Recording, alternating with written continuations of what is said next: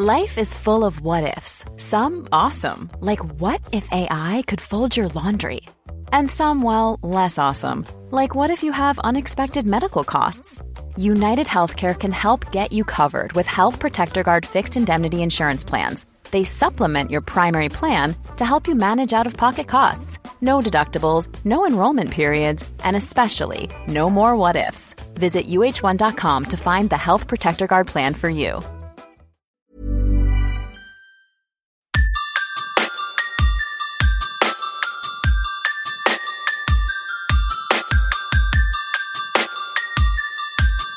This is Somewhere in the Skies with Ryan Sprague.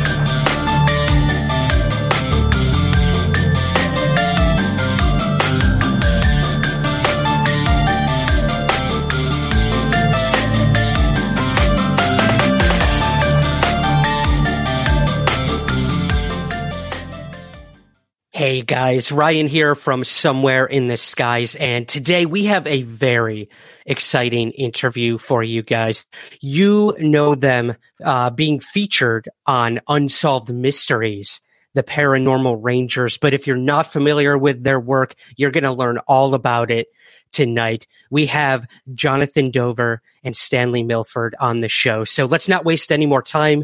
Let's bring them in. We're going to hear the origin of how the Navajo Paranormal Rangers started, uh, the investigations that they conducted, and where things stand now. So without further ado, we have Jonathan Dover, Stanley Milford. Welcome to Somewhere in the Skies. Well, thanks for having us. Thank you. Thank you guys. Now, um, like, like I mentioned, a lot of people probably saw you guys on Unsolved Mysteries. Um, however, little bit of trivia. My first ever UFO conference I attended was the International UFO Congress, where I was volunteering backstage, you know, I would do whatever they needed me to do, sweep the floors, get coffee, uh, you know, work the soundboard. And I specifically remember, uh, I was one of the individuals that put the microphones on you guys for your talk there. And, uh, I was blown away. I, you know, when I had heard that you were basically the real life X Files, uh, I, I couldn't get enough. And I've been following your work ever since. So um, this is a true honor to have you guys on here today. It's nice to be here. Thank yeah, you. it's Thank uh, you. it's it's been a little bit of a, uh, of travel with COVID and everything, but uh, we came out on the other side okay. We're all here. Yeah. We're all here, and we've got a lot of stories to hear from you guys. So I'm I'm excited. Um, well, before we get to uh, obviously everyone wants to hear about some of the the investigations that you guys have been on, but um, I always like to get the origin story, of course. Um, so if you guys don't mind, maybe Jonathan, we'll start with you. Um, how you both became Navajo Rangers? How did that opportunity arise before we even get to the uh, the special part of those investigations? What made you want to become a Navajo Ranger? Well, um, 1980, I actually was looking for a job, and uh, they said at the chapter house they said there's an opening for a Navajo Ranger. Had no idea what it was. Um, I ended up applying. They uh, gave me a ride to Window Rock, which is about 130 miles away uh, from where I live. And uh, I walked in, and the director there asked me one question uh, How would you feel if somebody threatened your life? And I told him, uh, Well, I'll cut their ears off at uh, 200 yards with a 300 Savage. And they said, You're hired. Next thing I know, I was in the police academy for six months. And so I kind of blundered into it and found out I was pretty good at it. And uh, yeah, here I am today, uh, retired. Wow, that's that's quite a uh, an interview, if you ask me. that's pretty interesting. Stan, how about you? What what made you want to become a Navajo Ranger? I think growing up uh, in a rural setting in in Oklahoma, uh, me and a, a cousin of mine that was a couple of years older than me, uh, at the at the age of like ten years old, nine years old, riding uh, dirt bikes, motocross bikes, and playing cops and robbers, and watching really too much uh, Starsky and Hutch and SWAT, and uh, so so I was at the University of Arizona when I was contacted by the uh, director of Parks and Recreation, an individual named Clarence Gorman, and uh, he asked uh, if I would come back and uh, attend the police academy, and uh, that's what I chose to do. So that's I I became a Navajo Ranger. Interesting. Okay, and then you know eventually you guys would both meet and start working together. Um, however, I'd love if you could just paint a picture for us. Now, I know the Navajo territory that you covered um, as rangers was was vast, um, but what exactly is a Navajo Ranger for those who may not be aware of what the duties actually entail? Um, um you know, the, the the areas that you covered. Um, either one of you, if you want to cover that, what exactly is a Navajo Ranger and, and what areas did you cover? Okay, so a Navajo Ranger is a very specialized uh, law enforcement officer. What he does is he handles uh, uh, both renewable and non renewable uh, resource law enforcement. So we were trained and uh, operated in the areas of fish and wildlife, uh, forestry, uh, parks and recreation areas. Uh, we, we, would enforce the laws in those areas. Uh, minerals, mines, uh, water resources. we were also tasked with um, handling um, search and rescue. And um, and technical rescue uh, situations. And then we also uh, did police work on the side when there were no police officers present or able to respond to something or if there was a life or death emergency. Interesting. All right, Stan, did you want to add anything to that? I thought that was a pretty good summation. Well, you know, what we did uh, involving the paranormal was under a section called special projects. But within that special projects unit, um, there was a lot of other responsibilities, such as uh, special weapons and tactics call out, SWAT call out. Uh, so he and I did that. Uh, I worked on a drug and gang task force under that section. Um, we did dignitary protection. We took care of some really high profile and sensitive uh, investigations and and uh, assignments and stuff like that. So it was it wasn't just what people perceive as just a paranormal section. It, it wasn't. It was kind of a broad spectrum of of enforcement. So. Right. I, I, I remember hearing you guys uh, elaborate. You know that the paranormal was maybe one percent of the work that you did out there. Um, obviously, for audiences like ours, of course, those are the investigations they want to they want to hear about. But um, let's let's dive into that. I guess that one percent. Um, what was it like for both of you personally when you first got assigned to these cases? I mean, I can't imagine. You know, it was just another day at the office when when you were told that you were now going to be going out and investigating ghosts, cryptids, UFOs, skinwalkers, things like this. Um, Jonathan, maybe we'll start with you. What was it like that first day when you learned you'd be working on these quote unquote special investigations? Well, the uh, the director had a uh, the chief ranger had a meeting with the entire department, and basically uh, there had been an investigation. and if you know these guys that went out there, uh, two rookies, uh, they were regular jokers. They would laugh and joke all day long and just have these little private um, uh, jokes about, you know, around them. And uh, they went up to a lady that lost one of her sheep to a Bigfoot.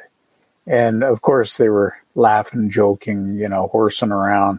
And she took offense to that and thought they were laughing at her and chewed out our, our chief ranger.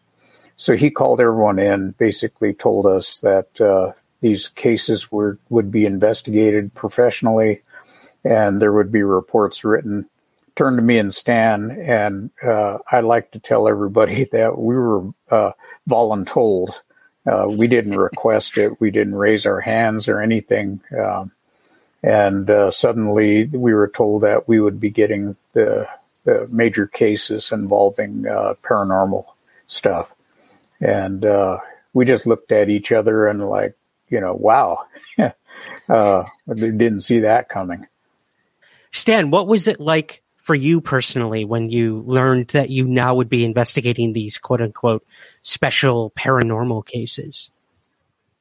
Um, one of the things was is that um, up until the point that we uh, we were assigned to attend this uh, department wide meeting, it was just a normal day. It was just an everyday, um, a, regular day, and uh, but we did have a department wide staff meeting. We were called into that meeting, and um, so heading up that special projects unit the one of the main reasons we were a part of that was that I think the chief ranger at that time we worked really close with him. We were probably uh, the the closest personnel working directly with the chief, um, and we had developed a this relationship where he knew he could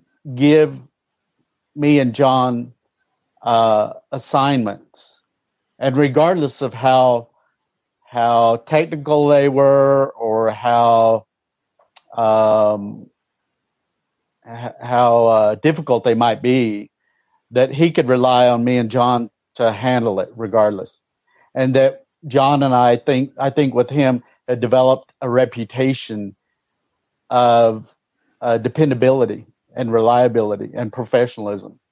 So um, so when we got assigned, uh, it wasn't like John and I were over there raising our hands saying, "Oh, we want to, we want to run this, or whatever."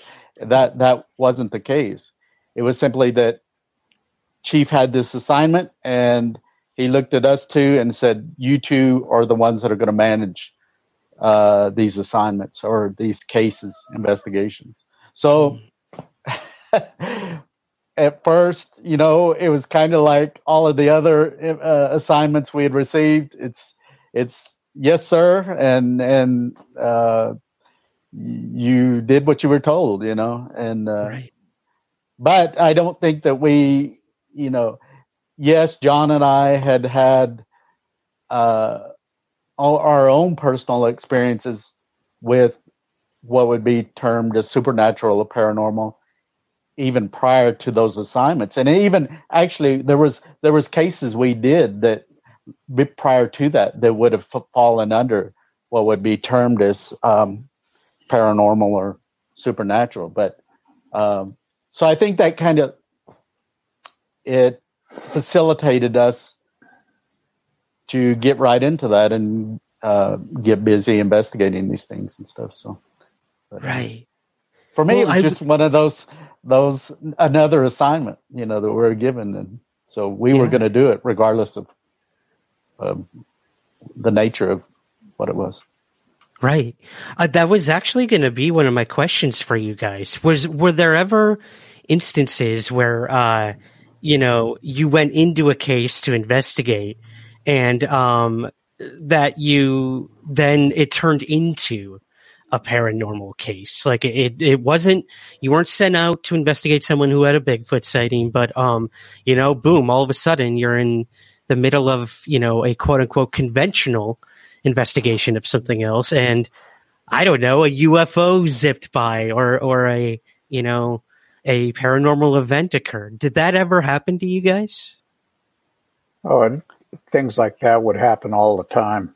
Um, there, there are many, many cases uh, where the paranormal would kind of peek at you, and you'd understand that hey, there's there's something more going on here, and um, for the most part, you just kind of ignored it or let it be on the side. Did your report, uh, tried to maintain uh, as many factual uh, stuff as you could within the report. And it was just kind of, uh, you know, it was understood it was there. Interesting. So I guess let's start from the beginning when these cases were assigned to you guys. Do you remember the very first quote unquote paranormal case that you were you were assigned to? Any memories of what that was and and how it kind of led you down the path?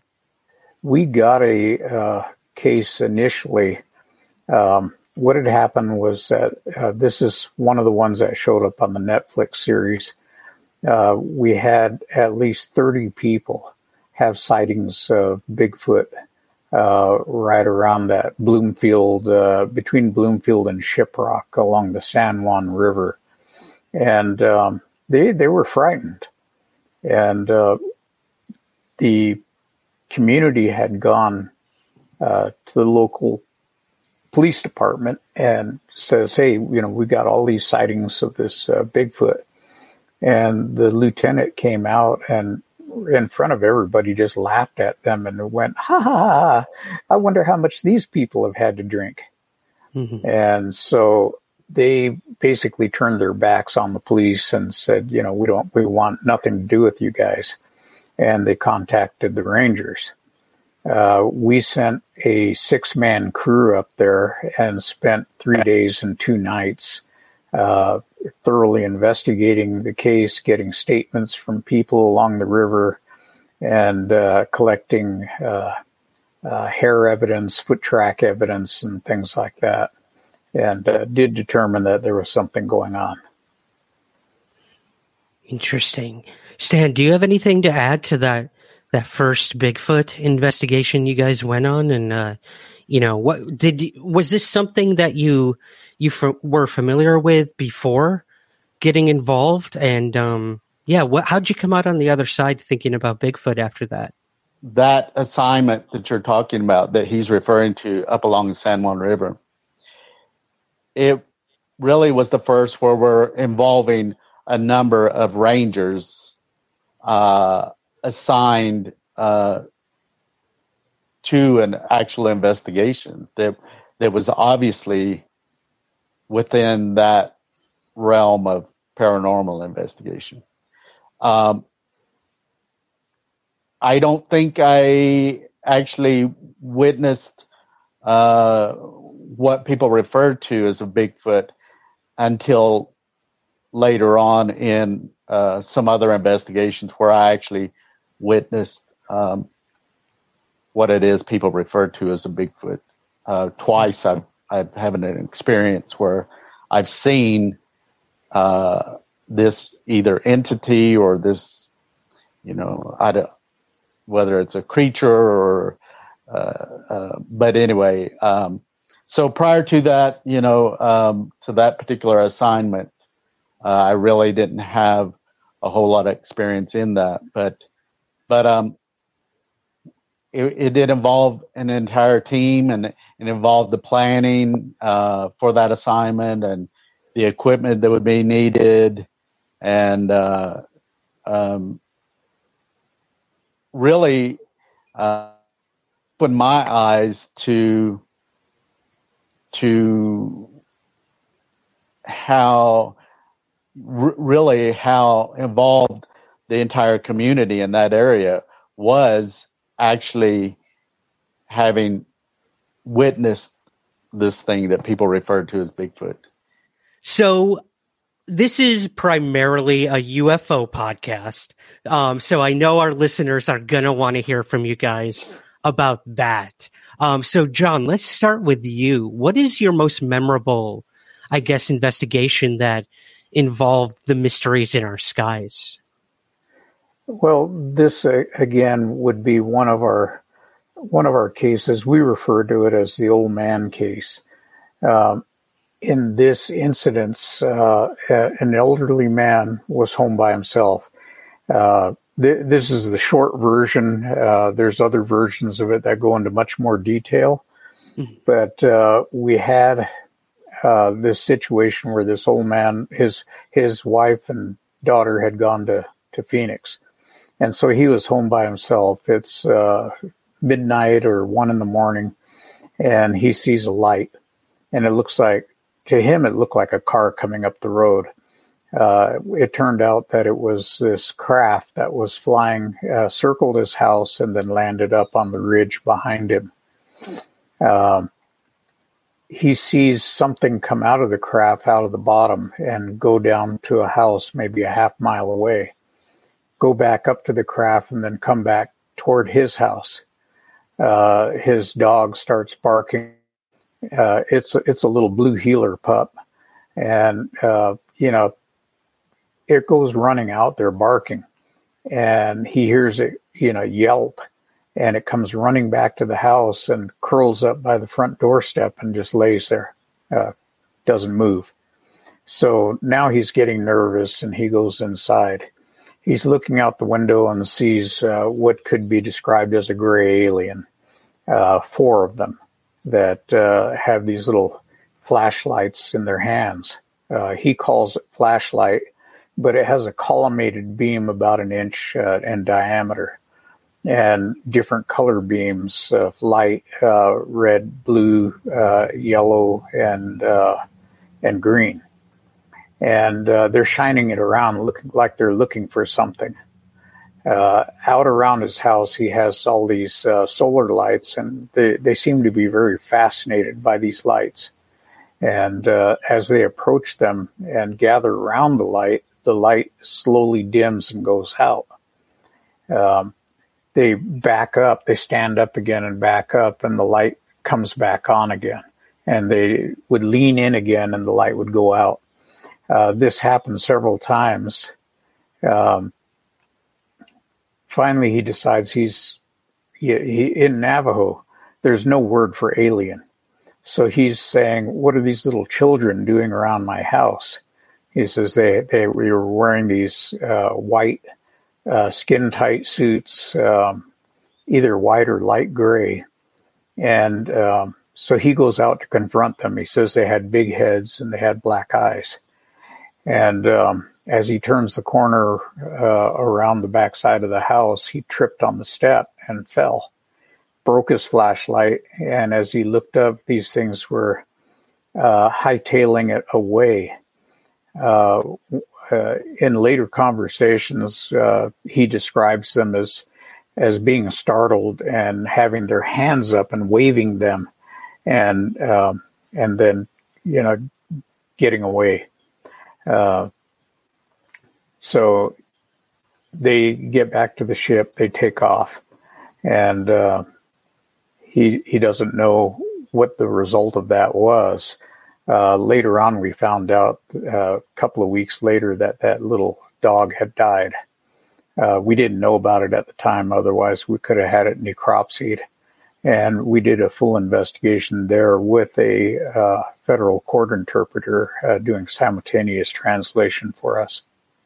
That's a really interesting case, a, a, close encounter of the third kind, I would say, um, and very dramatic, if you ask me. And what I appreciate is, you know, you guys aren't just out there taking witness testimony. You're actually trying to find evidence, find proof of these things, which was, you know, shown in the Unsolved Mysteries episode um, of testing a car where a UFO hovered above it and things like that. So um, I, I, found that really interesting. Stan, how about in you in terms of uh, UFO investigations?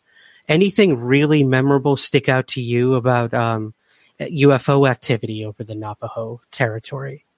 One of the UFO experiences that John and I had, it hadn't started out as an actual paranormal related case it was a drowning. Uh, an individual had drowned uh, somewhere in the San Juan River, and John and I had placed a boat in, in the water at uh, Lake Powell and uh, began traversing to the to the east along in the San Juan River, and um, so we got so far, and it was getting late in the day.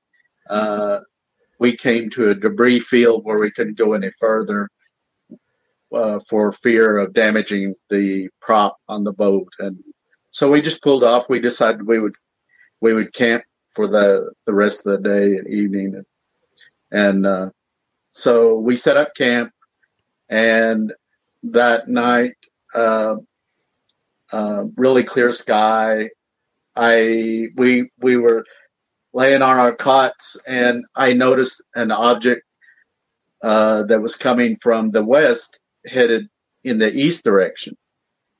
And this particular object was it was kind of amber in color, and it was a little bit bigger than what you normally see with common satellites.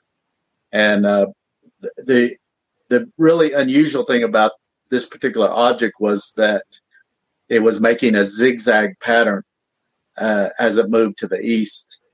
And uh, so I got John's attention and we began watching it. As it got almost right directly above us at the, about the 12 o'clock position, we noticed following in line behind it was two, um, two military craft. Uh, and it turned out John was able to identify these as F 16.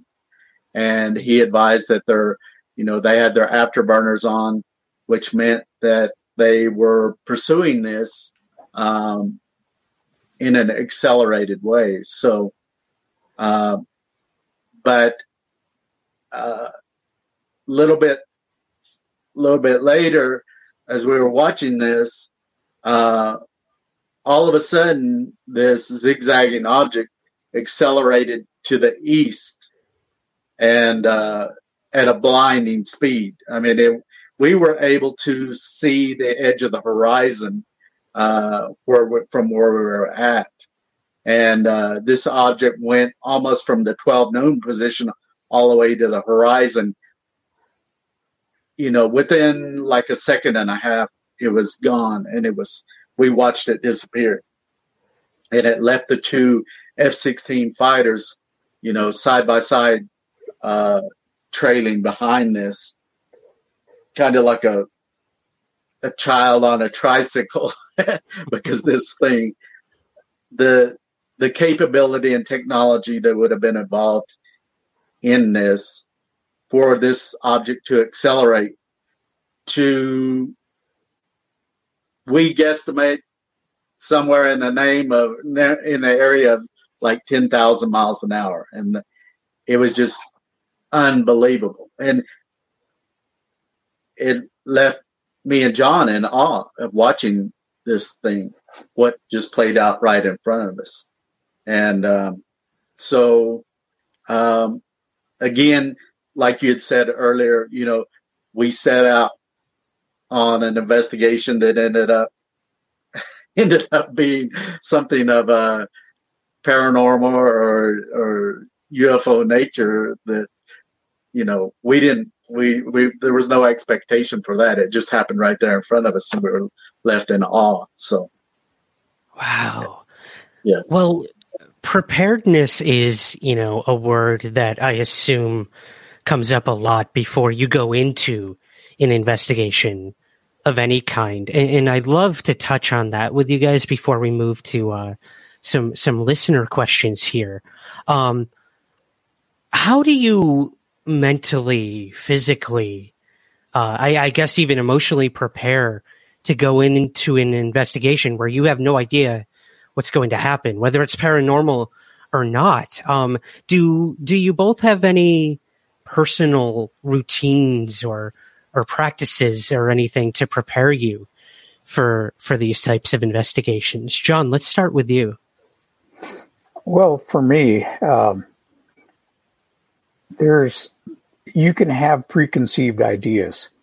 A great man once said that uh, can you look at a situation without naming it?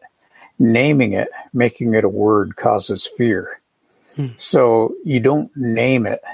Uh, you you go in without a preconceived idea of what you're going to uh, see or experience, and you go in with the idea that you're going to do the job in in my work, uh, I, I, was a licensed EMT uh, as a uniformed officer, and I would see horrific uh, injuries and amputations and people dead and actually dying.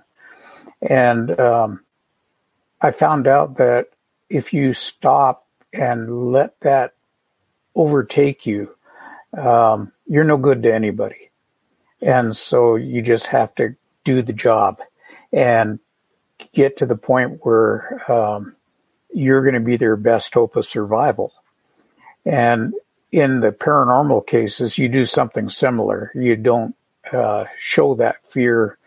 Um, you know, like like you see on TV today, you see these guys. You know, oh my god, oh my god, and they start they start running around, mm-hmm. um, and the panic overtakes them. Uh, we never did that, and uh, you know, we just went into it and said, whatever happens, will happen. I know Stan has had a personal experience with a skinwalker, and I know you've actually been to Skinwalker Ranch. So I'd love to get your opinion on on that whole aspect of a lot of this phenomena. Um, is this is this something you've pursued in your own investigations? And uh, what do you make of these areas, I guess, these condensed areas of high strangeness, whether it's Skinwalker Ranch or or the areas that you and Stan investigated. Um, what do you make of the entire Skinwalker uh, phenomenon? Well, the Skinwalker phenomenon is basically worldwide. Uh, you have uh, incidences of shape changers in Australia and Africa, in Europe and Indonesia uh, you know, just all over the whole world. Uh, other Indian tribes have uh, similar versions. Um, and interestingly enough, a lot of them, the information is, is very consistent. You know, telling you that you shouldn't be out in the dark whistling because it attracts these things. Um, mm. They show up as um, uh, like the Wendigo, uh, the Rake. Uh, they can show up as as different types of of creatures, and uh, but they're all very similar in that a person uh, can shape change. In our discussions of this and, and talking about it, we've actually had military people show up with clipboards taking notes. And so now we give them a shout out because uh, Indian tribes are not very trusting of the military. Um, but we we speculate that the government is interested in this idea because uh, what if you had a soldier who could shape change into an animal and go behind enemy lines and create havoc back there? Hmm. Um, the one thing that I would caution people about is that in the case of, uh, and I'm only speaking about the Navajo skinwalker, uh, they can actually be dangerous. They are not an avatar. They are not a spirit form of something um, sent out to do the bidding. Uh, they are real people that have uh, basically learn how to do this. And uh, they can poison you and they can injure you rather severely uh, or make you so sick that you won't be able to function for a year and a half, as in one case that we had. So um, we we caution people and even film crews that come out that if they want to go look for skinwalkers, uh, uh, we're done. Uh, we're going to call it, and uh, because uh, we we have seen what they can do. Uh, they can be killed also. That, that's one thing that we did find out over a period of time, and I've known it for a long time that people have actually shot them uh, and and they some of them have died. And uh, in fact, in 1977, one was killed in uh, Chinle, and uh, you know somebody knocked on the, the door. The guy opened it up and got an axe in the head. Uh, the FBI arrested two individuals, and they said, "Well, you know, in trial, they said." If it wasn't us, you know, we were designated by the community to go do this, and um, you know, we did our job. If it wasn't us, it would have been somebody else. And uh, they they were actually acquitted in federal court of of homicide. Wow, that's crazy. I, I whoa, that one left me speechless. Um, wow. Well, I mean, what do you think John, actually being on Skinwalker Ranch. I mean, uh, you know, a lot of people are very critical of the work being done there. Uh, you know, they they're being told not to dig and, um, you know, to not upset the the the land there to do their scientific investigations and whatnot. Um, having been there, having sort of been at the center of all of that, um, what do you make of Skinwalker Ranch? And do you do you think they should continue to try to investigate there and figure out what's going on?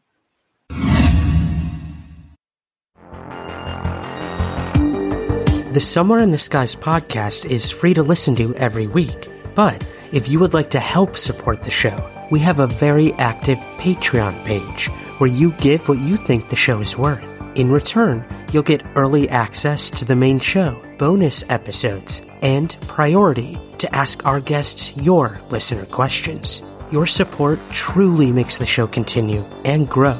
So, to learn more and to join, visit patreon.com slash somewhere skies.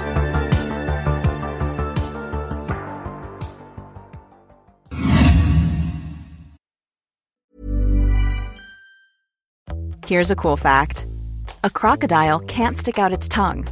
Another cool fact, you can get short-term health insurance for a month or just under a year in some states. United Healthcare short term insurance plans are designed for people who are between jobs, coming off their parents' plan, or turning a side hustle into a full time gig.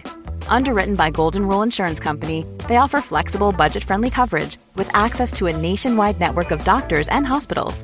Get more cool facts about United Healthcare short term plans at uh1.com. Quality sleep is essential. That's why the Sleep Number Smart Bed is designed for your ever evolving sleep needs. Need a bed that's firmer or softer on either side? helps you sleep at a comfortable temperature? Sleep Number smart beds let you individualize your comfort so you sleep better together. JD Power ranks Sleep Number number 1 in customer satisfaction with mattresses purchased in-store. And now, save 50% on the Sleep Number limited edition smart bed for a limited time. For JD Power 2023 award information, visit jdpower.com/awards. Only at a Sleep Number store or sleepnumber.com. Hey, it's Ryan Reynolds, and I'm here with Keith, co star of my upcoming film, If, only in theaters, May 17th. Do you want to tell people the big news?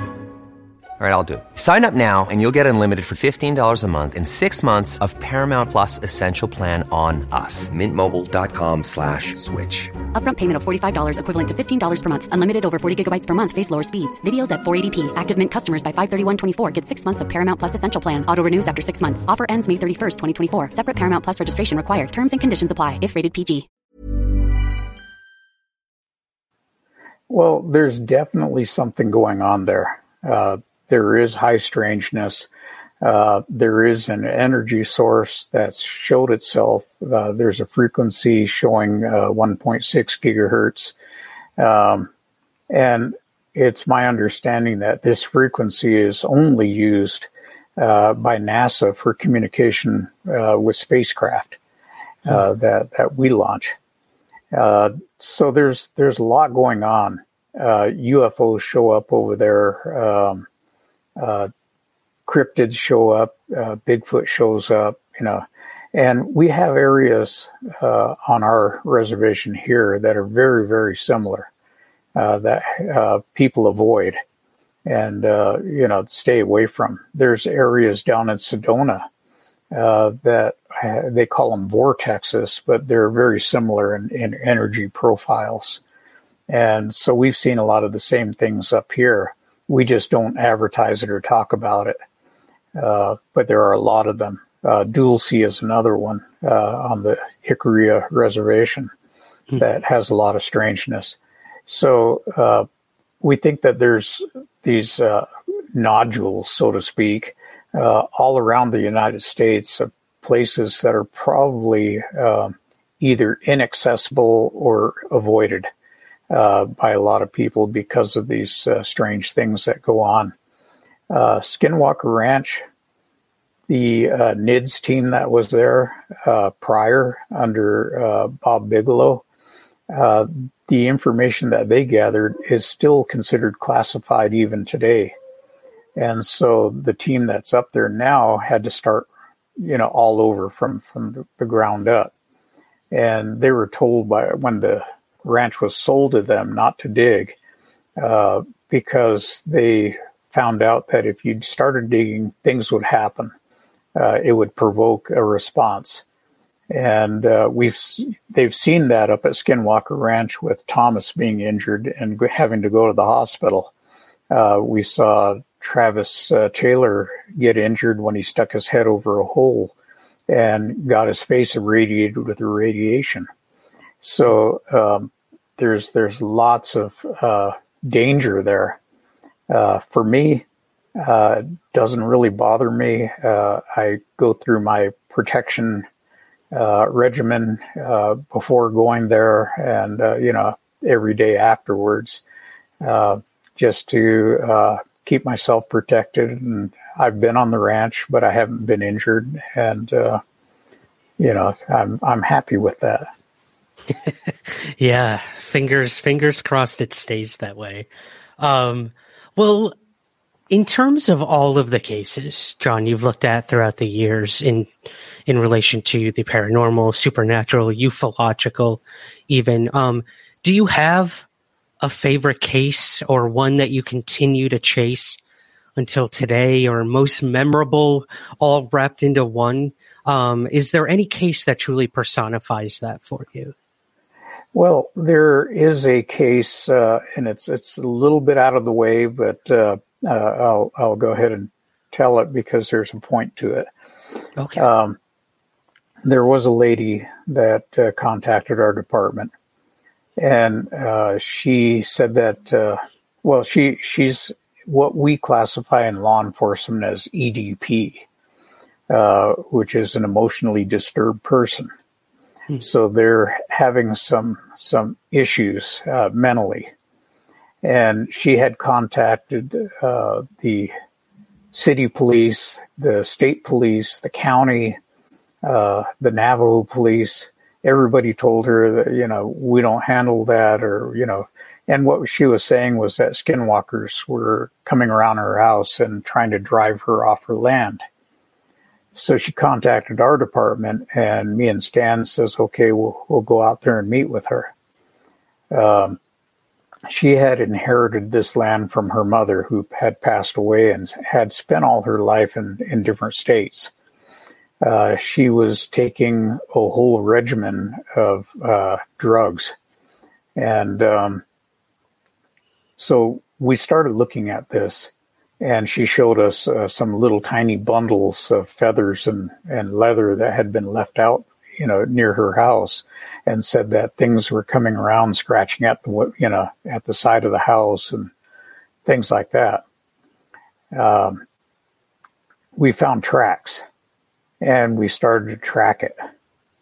Uh, in tracking these tracks, and both me and Stan are, are very good trackers uh, we found at least six individuals that had come up from a trail behind her house. And um, they had, uh, they, they, they, you could see where they stood around in a little circle and talked with each other. Uh, what we determined was that these were local town drunks that had, uh, she had a little hogan that had no windows and no door and they were using this as a crash pad for themselves. And uh, when she came to take over the property again and started living there, they tried to drive her out by imitating uh, uh, skinwalker activity. And oh, she was genuinely frightened. Um, so, as a result of that, we told her these are not skinwalkers, these are local drunks. They're trying to chase you away from your land and um, you know, so it's not definitely not skinwalker activity, although they tried to make it look like it. Um, we didn't hear anything more. She was she was very thankful. Um, a month later, uh, our dispatcher got a call, and this lady is on the line again. She is crying on the phone, and she said, "Thank you, thank you, thank you." Um, I've gotten my house fixed up and I'm living there and I have no more issues going on. And I just wanted to call you and thank you for you know, for listening to me. And uh, what me and Stan have found out is that it's about helping people. That maybe nobody else wants to to take a look at this issue. Uh, we had an old grandma up in Dulce when we spoke up there come up to us, and she had tears, you know, in her eyes, and she was uh, explaining that as a little girl, she had uh, orbs and UFOs come around her, and uh, she had never told anybody in the family. Uh, the the kids, the grandkids, the great grandkids all had their jaws down on the floor because nobody had ever heard her talk about this, and she thanked us for for talking about these subjects and bringing it out uh, mm-hmm. because it actually helped her tell her story to her family. Uh, so it's, it's really all about uh, if we can to try to help people. Let's let's wrap up. Actually, I've got um, two listener questions for you, um, sure if you don't mind. Um, we have our first one here from Metal Matt. He's one of our Patreon subscribers, and he wants to know: Do you and Stan have any plans of writing a book about your experiences? Uh, yeah, quick answer. Stan is currently working on his book and has a publisher and an agent and everything else. My book is about one third away uh, through, uh, but it's 47 chapters. So there's a lot to write, and uh, it's it's an uphill uh, thing. I know the v- vice president of HarperCollins Publishing had contacted John uh, and he showed that he was excited and very interested in publishing uh, both John and my books. And uh, so when John let me know that, I did jump on that. John and I had already been writing uh, for to put together individual books, going way back to when we were working as rangers. I think, I think once we we had really got into doing these kind of investigations that uh, it was interesting to us. I mean, and it still is today. Where we a big part of what we do in the investigation is the fact that we're curious. There's a curiosity and and uh, wanting to learn more about the unknown. And uh, so when that opportunity presented itself, um, for me, you know, after John let me know on it, I jumped right on it, and and uh, things did seem to roll really quickly with it. And so, yeah, there's there's a we both will be uh, working to get our b- books out. Um, um, so yeah. awesome! Oh, I'm looking forward to that for sure. Um, yeah. Well, I guess you know, kind of playing off of that, uh, Lisette over on YouTube wants to know uh, Were there any cases that you guys covered on Unsolved Mysteries that didn't actually make it onto the show that you wish had? Or any cases that you wish they had actually covered? Um, you know, I mean, what we got on the show was incredible, but any cases you really wish they had gone after or or possibly got left on the uh, the editing floor, as they call it? Um, I don't think in what we filmed there was anything that was left on the cutting room floor. Um, I think everything that we set out and we actually filmed was included. the The challenge is that uh, for a given episode, there's only so much room to be able to fit things in, and uh, but me and John, you know, we've discussed this among ourselves in length.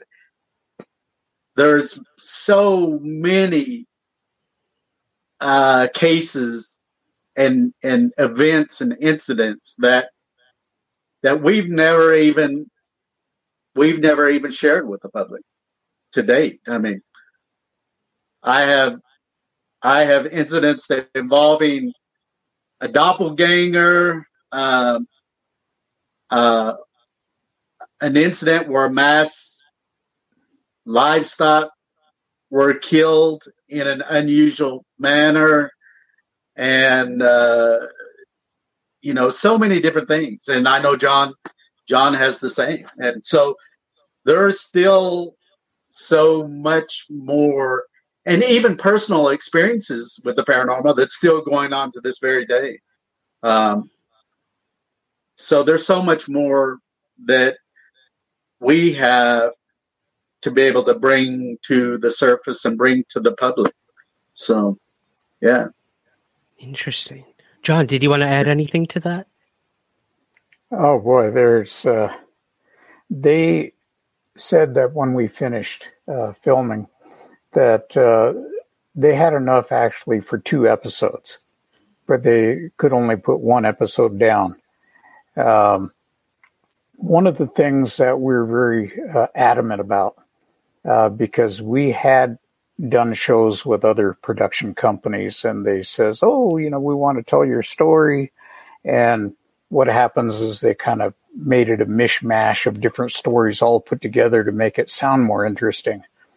And um, we told this company that uh, we weren't going to do that. If uh, they would tell our story correctly, uh, that we would work with them. And, uh, you know, they, they did. Uh, I've got to hand it to them. They, they came out, you know, it, it was great. Um, mm they they actually were very careful about uh, making sure that every little detail was correct, and uh, we were happy with the result that we saw. I think one of the things that we've made clear up front is that we're not going to fabricate things, you know, that didn't happen. Uh, we're not going to exaggerate or, um, you know, sensationalize uh, these cases that we were involved in. I mean, him and I were not against creating uh, something, a work of fiction that would be based on some of these experiences. I think there's there's room for that in in a motion picture or whatever. But in what we're sharing, uh, either with our presentations or something like uh, like unsolved mysteries. You know, we're going to stick to what what happened, and and uh, um, so we've we've been very adamant about that. We're not gonna we're not gonna we're John and I aren't these people that go in these investigations that are jumping and running. Oh my god! And and we we're not we don't do that. Uh, we don't do that, and never have done that. And uh, We've stuck to the fact that we are investigators. We're we were sworn at the time, you know, and uh, we're not going to fabricate fabricate and make up things and lie about things, you know. And I think that's probably one of the things that maybe sets us apart with some things that you see out there is that we were sworn officers and this was our assignment. And um, um, we had a duty to help people, and and we we still carry that part of it as far as you know in the investigations we still do to this day. Not as law enforcement, but we're trying to help people. Bottom line, people that are people that want help and that there's nobody there to help them. So, yeah. Right. Well, yeah, that was kind of going to be my last question. You know, I know you're both retired now from the Rangers. However, uh, you yeah. know, you've made, you've made, uh, I would imagine, very strong bonds with these people who've had highly anomalous experiences that you would go on to, um, you know, become a part of and investigate yeah. and, and, find some closure for these people. So that was going to be kind of my last question. Do the investigations continue? And, uh, you know, what is that like? You know, coming out on the other side, not having to speak for the Rangers any longer, but speaking for yourselves on a lot of this stuff. Um, yeah, that's my long winded way of asking. Do the investigations continue? John, let's start with you. Well, the investigations uh, uh, have, on a case by case basis, continued. Uh, we do get requests, and um, unfortunately, we don't get paid for any of these. Uh, we're doing it on our own time, so to speak, and it it can run into quite a quite a bit of money, uh, as you know. Just just gassing up your truck, you know, to get somewhere can can cost a lot now. So um, it's not that we don't want to do some of these things; it's that in some cases we just can't can't go and do them. Um, people also ask us, and, and I need to put this in here. They ask us, "How can I protect myself?" And I, in Alien Con, I had a, a person ask me, you know, should I start smudging? Should I start using uh, sage? And uh, this was a non-Indian that was asking this from the audience. And my answer to them was that uh, take go back into the history of your culture and find out what they did to ward off evil. And then use those things with intent the intent of your mind that this is going to protect you. And make it your own uh, don't don't just copy uh, Native Americans as to what they do and um, uh, I had a lot of Native Americans afterwards come up to me and thank me for making that statement uh, because uh, a lot of people are just adopting or uh, assimilating. You know, yeah, assimilating what natives do. Right. And, um, you know, that it really, if you just go through the motions, it, it doesn't have anything to it. it. It relies on the intent of the person. Thank yeah. you. Thank you for clarifying that. Um, Stan, do you have anything to add to that in terms of the continued investigations and kind of trying to continue to help these people after, you know, the initial events happened? I think one of the things is that that's a part of John John's personality and my personality to help when people are in need. People are around us are in need. And um, so when it comes to the paranormal or supernatural. Um, you, you, for the most part, you can't run to the local police department because you're going to end up getting turned away, just as what John conveyed with some of the previous cases that happened on the Navajo reservation. Uh, and the unique thing with that is our chief at the time was very adamant that you took an oath and you may not understand these cases. You may not believe in uh, whatever it is that's being presented, but you're going to be there to help people. That's what you signed on to do, to help people and protect people. And, and we did that. But that's also a part of John's personality and my personality. You know, the, for the most part, when people are experiencing whether it's a Bigfoot case or a haunting case or, you know, they're reaching out for help. And in our experience, most of those individuals, they're traumatized.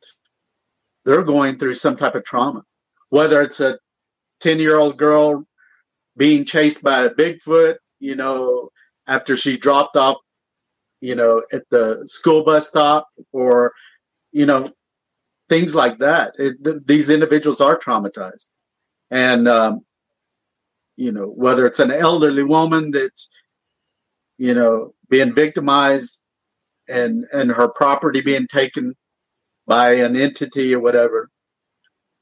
These people are needing help, but they're they're in reality there is no paranormal police out there to try to come to the rescue and I guess that's in a sense that's what John and I have tried to tried to fulfill is to be there for the people that need help. Anyway, I love that. Yeah, yeah. well, they were they were damn lucky to have you guys. I'll kind of leave it at that.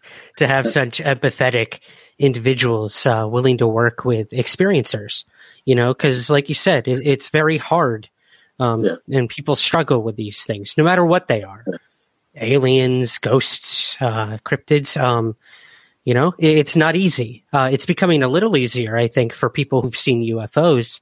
I mean, UFOs seem to be the in the mainstream now more than ever and widely accepted in some ways.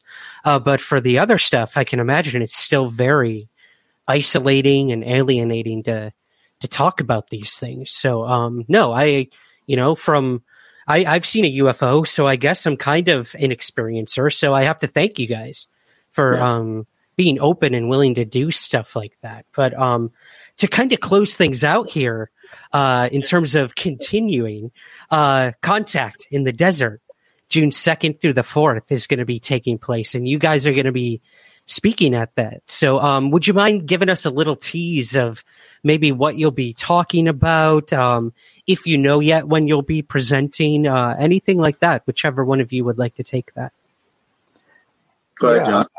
Yeah. Um, okay, I'm looking at my brains here. Uh, on my phone, I have the. Uh,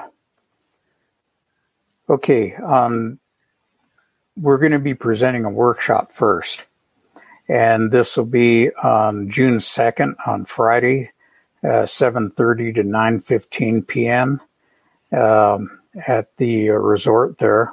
Uh, the workshop is going to be called the Paranormal Rangers, the Native American uh, approach, and with a question and answer. And this is going to be a much more intimate conversation uh, as to some of the culture, cultural aspects behind what we do, and um, and then we're going to sit down with the audience and be able to take questions and answers. Uh, the other one is going to be on Sunday, June 4th at 1035 to 1220. And this will be in the main auditorium. And uh, it says the title is Mysterious Discoveries of the Paranormal Navajo Rangers. So this one will be our, our standard presentation with uh, lots and lots of pictures to, to put up on the screen. Oh, cool. I, I'm definitely jealous. I uh, won't be able to make that, but I've seen you guys present before. It's uh, it's quite a sight to behold, and seeing the images from these investigations, I think, just lends so much credence to them as well. So, um, guys, definitely Can I add can something? go there and make it to contact in the desert. Yes, please, Stan. Um, there are a number of other uh, events that both John and I are par- participating in this year. Would you mind if he elaborates on some of those? Oh, absolutely. for the event? Yeah. Please. Okay, back to my brain. Um, I'm get I'm at the point now where I have to write everything down, otherwise I just forget it. I'm the Um, same way. Okay, so after contact in the desert on um, on June 10th through the 11th, I'll be at the Bigfoot Expo in Fairbanks, Alaska. Uh, that'll just be me, and uh, after that, we'll both be at uh, on June 30th. We'll both be at the Roswell incident speaking, and we have some stuff uh, coming up in September in Colorado uh, around the middle of September, where we'll, we'll be speaking at the uh, the Bigfoot Outpost and for uh, Denver MUFON. Uh, so there's a lot of things that are still going on, and I would like to say at this point that one of the reasons Stan hasn't been with me on a lot of these uh, talks is that he just retired a week ago and Oh, he was still working at the time. So he did 30 years in law enforcement and um, finally, you know, uh, survived it and got out. Uh, but in the time he was there, it was uh, kind of an un, unspoken thing. Uh, we don't want you to go out and do all these UFO cryptid uh, paranormal stuff because uh, he he was doing investigations. So um, you know he's the the dogs have been released now, so he's he's available. And we're put him to work. Congratulations. Yeah. Thank you. That's exciting. Um, I know. Just when you thought you were you were ready to rest, Stan, you're going to be Yeah. traveling the world speaking about this stuff Yeah. for Oh, the yeah. foreseeable future. Um, That's fine. that's amazing. Well, um, I have to thank you guys for giving me your time tonight, uh, sharing those stories with us. But I do kind of want to just give these last moments to both of you. Um, any last words you want to give to our to our audience here, just about you know this weird world we live in, where it's heading, and how all of this paranormal stuff plays into it. Yeah. Any any last words you want to leave our our viewers and listeners with? Uh, Stan, let's start with you. Um, one of the things really that I want to try to get across and convey is that if you've had these kind of experiences, if your family member, if a family member has an experience, whether it's Bigfoot or UFOs or haunting related uh, activity, you know, really, you're first of all, you're not crazy. Uh, there are, you'd be hard pressed to probably try to reach out and find an individual family that has not had a family member that has some type of paranormal experience, whether it's UFOs, Bigfoot, or um, you know things involving witchcraft. Um, so globally, if you look, you'd be hard pressed to try to find any family that hasn't had some type of experience, however small or however, you know, uh, really large or overpressing. So, um, so you're not crazy. People have these experiences, and uh, yeah, you're not alone. So, um, I'll let John. Thank you. Okay, for me, um, one of the things as as a criminal investigator um, is that we're constantly looking for answers. We're not satisfied with just, um, you know, oh, the case is done. Okay, throw it in the back back of the file cabinet and forget about it. Uh, we're looking for answers. We want to know. We found out um, as far back as 2009, we started coming up with a theory that all of these things, uh, UFOs, uh, Bigfoot, uh, cryptids, uh, even skinwalkers, were all related somehow. That there had to be something common linking them all together.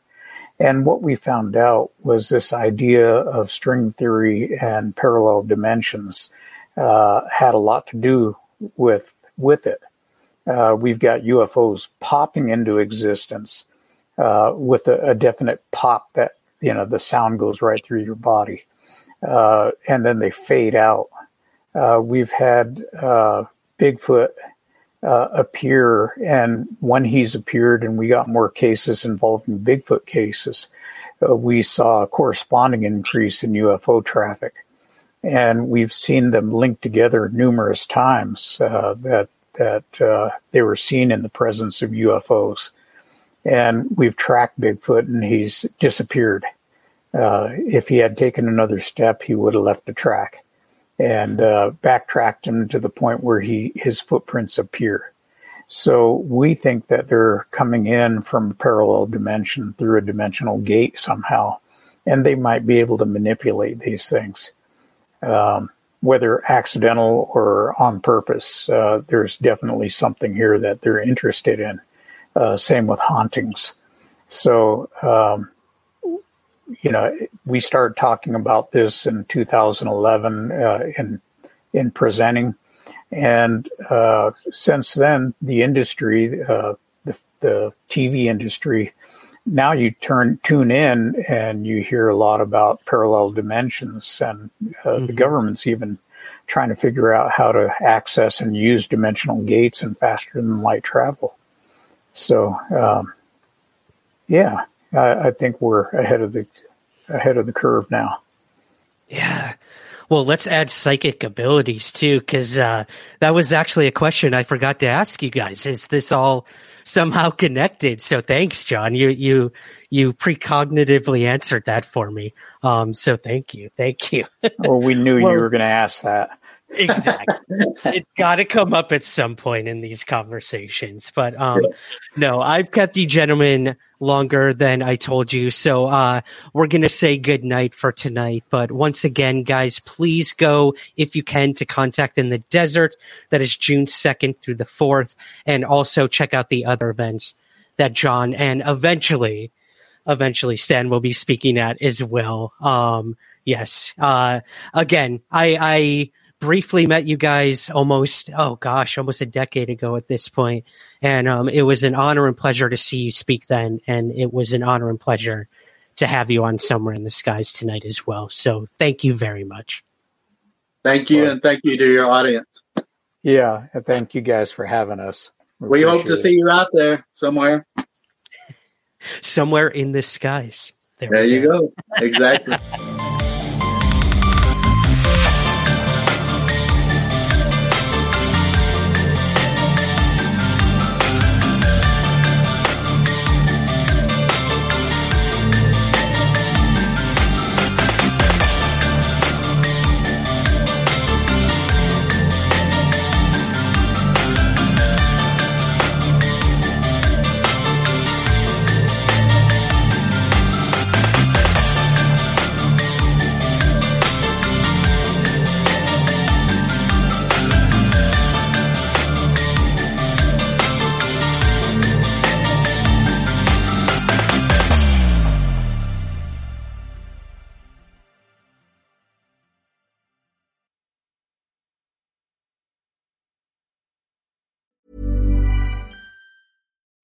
Why don't more infant formula companies use organic, grass fed whole milk instead of skim?